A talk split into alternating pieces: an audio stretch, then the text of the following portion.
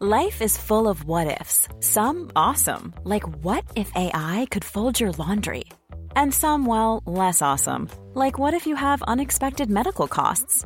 United Healthcare can help get you covered with Health Protector Guard fixed indemnity insurance plans. They supplement your primary plan to help you manage out of pocket costs. No deductibles, no enrollment periods, and especially no more what ifs. Visit uhone.com to find the Health Protector Guard plan for you.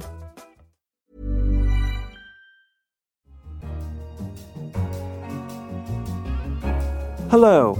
Has there been a breakthrough in understanding the genetic underpinnings of attention deficit hyperactivity disorder? And they compare the entire genome looking for tiny changes in each individual genome and trying to find associations between the diagnosis and a certain pattern of changes.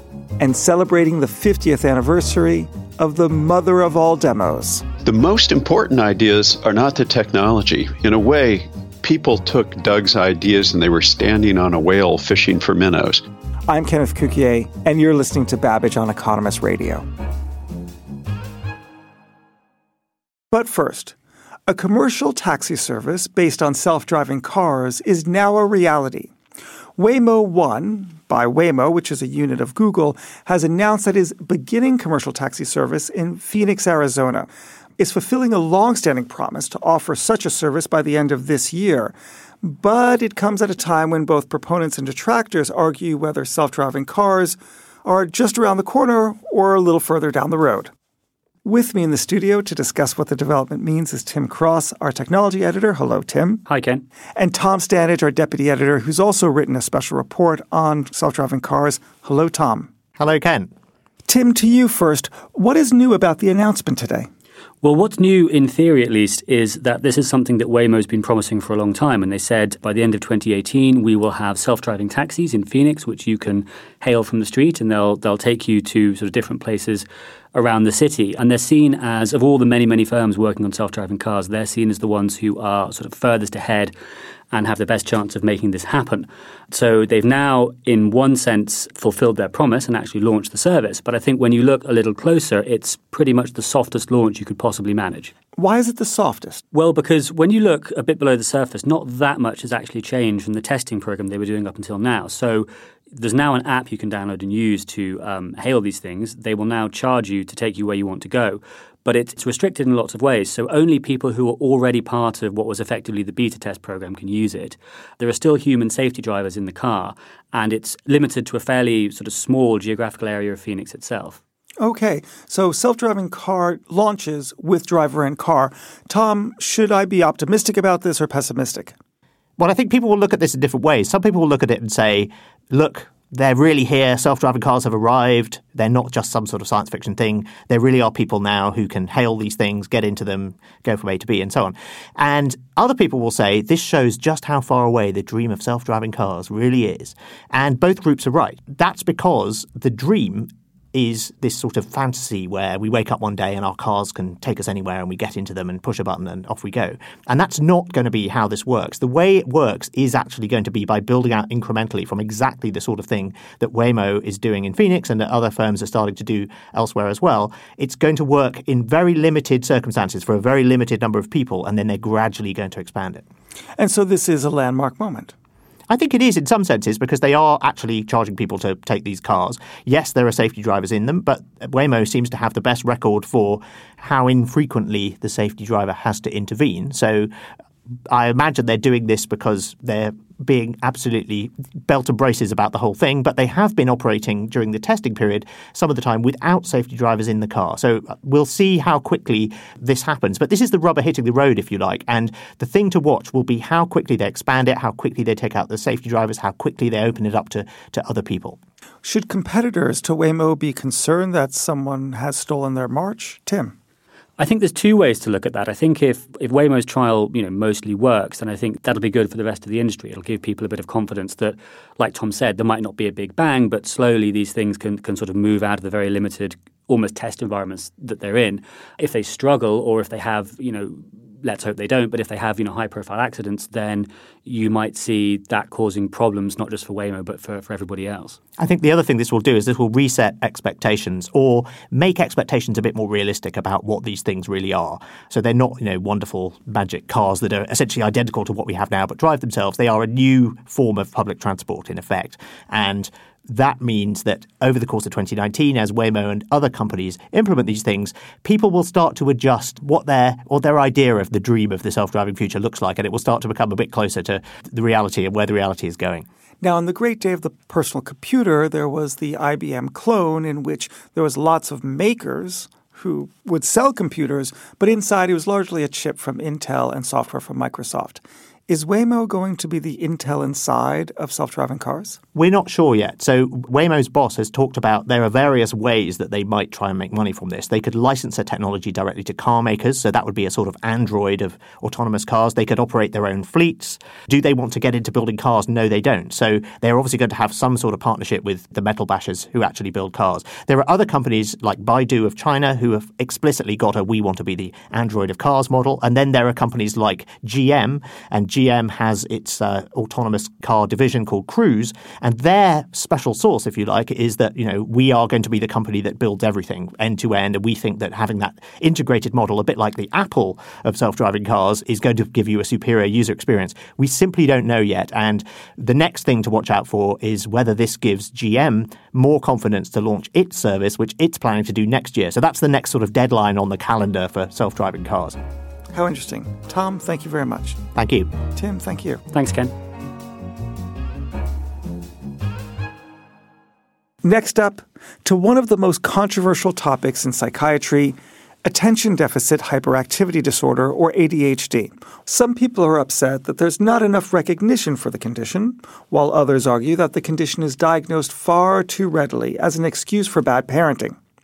The reason for such conflicting opinions is that it's been a challenge to understand the genetic underpinnings of the condition, but this could be about to change.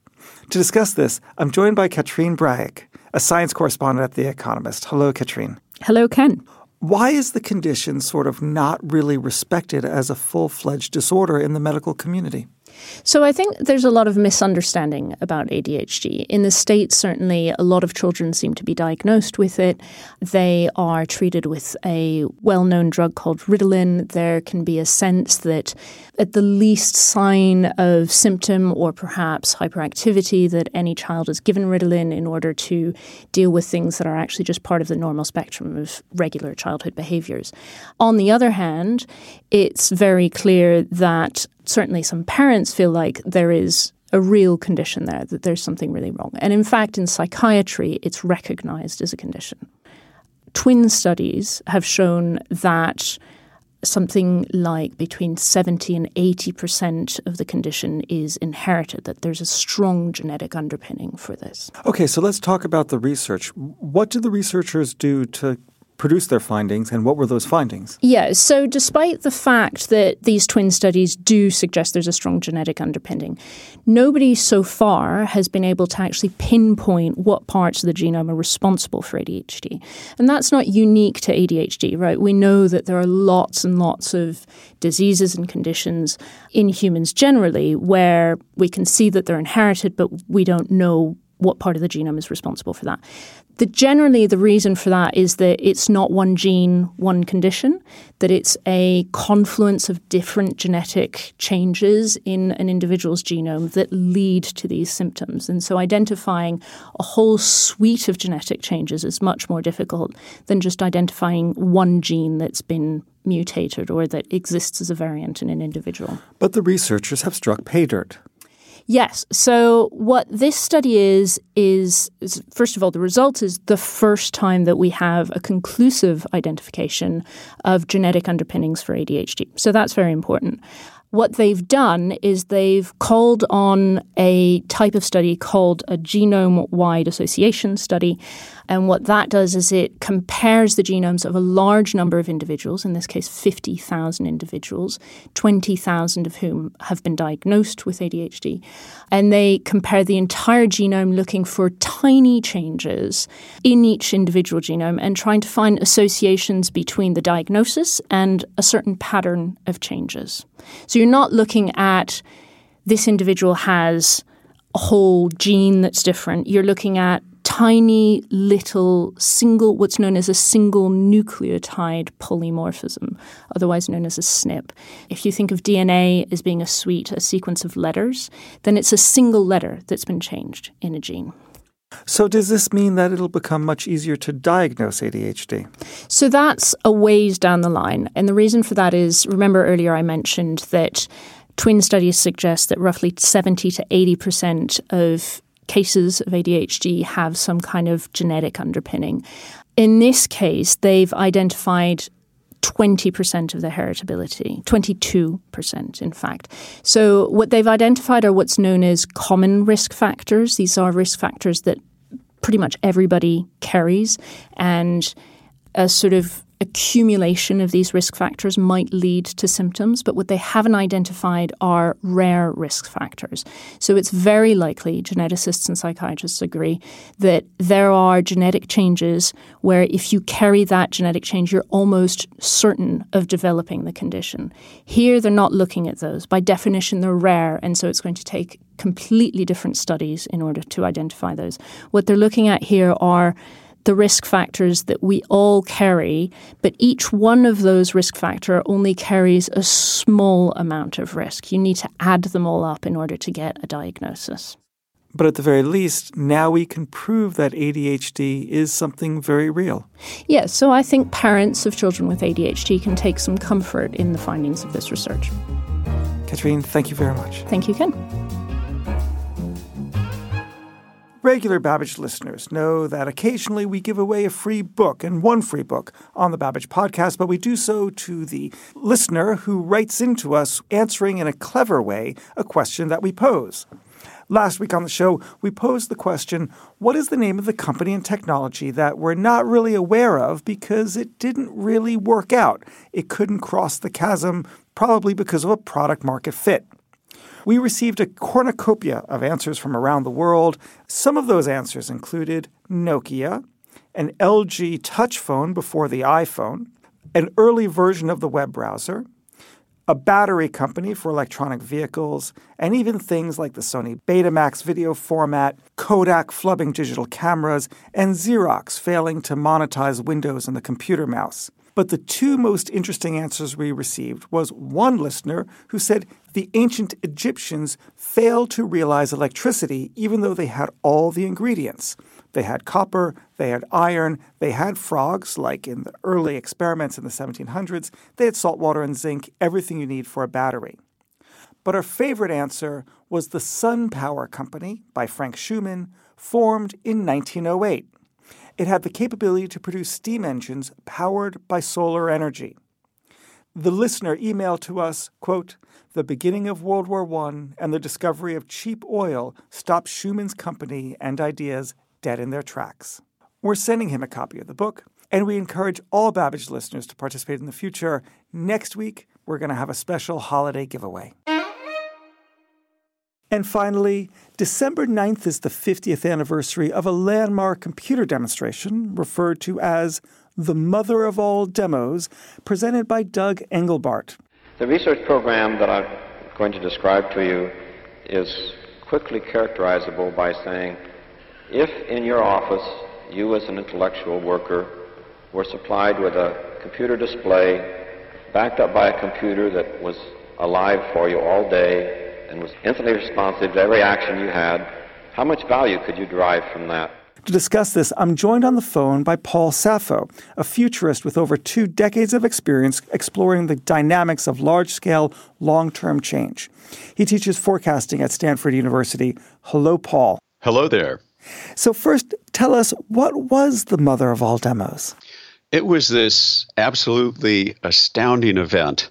It was the first time that anyone put all the pieces together for computing multiple windows, two way video conferencing, shared documents, the mouse. It was this vast shift.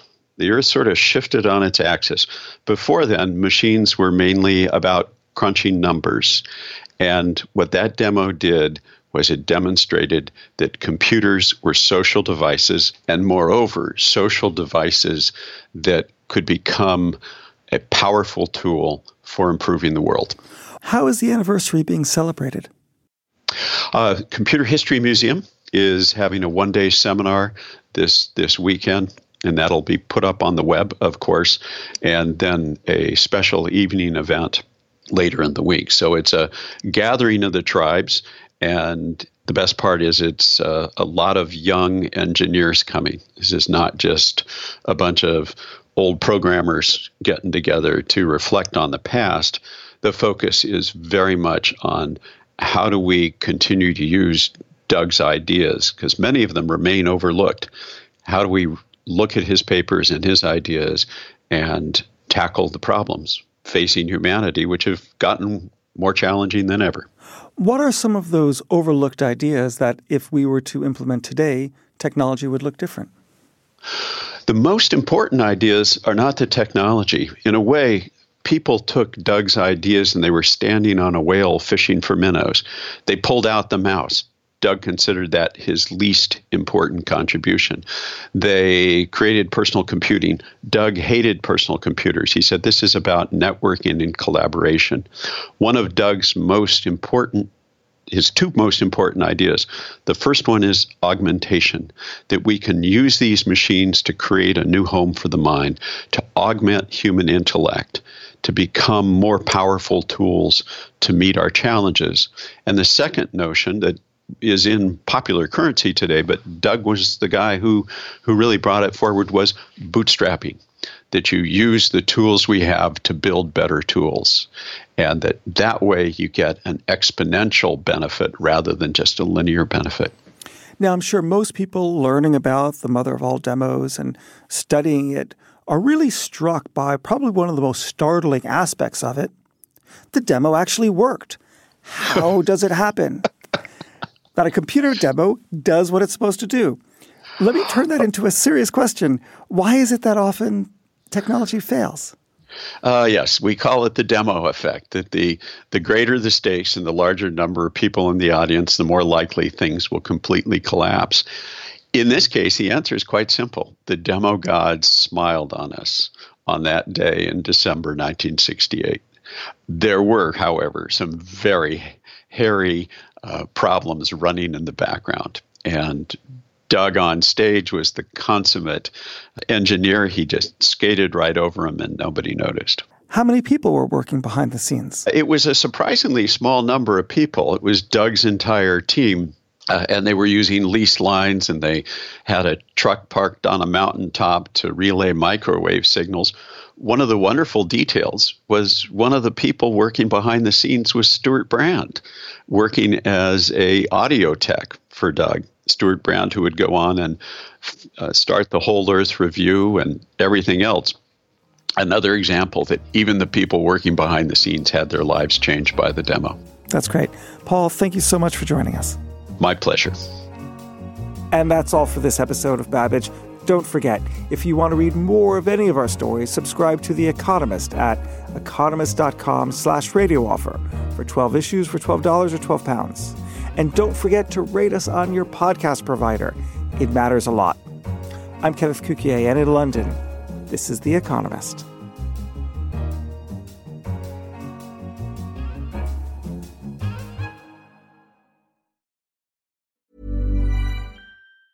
Hi, this is Janice Torres from Yo Quiero Dinero. If you own or operate a business, whether it's a local operation or a global corporation, partnering with Bank of America could be your smartest move.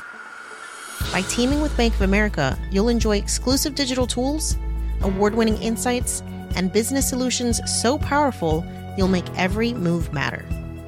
Position your business to capitalize on opportunity in a moment's notice. Visit bankofamerica.com slash banking for business to learn more. What would you like the power to do? Bank of America NA, copyright 2024.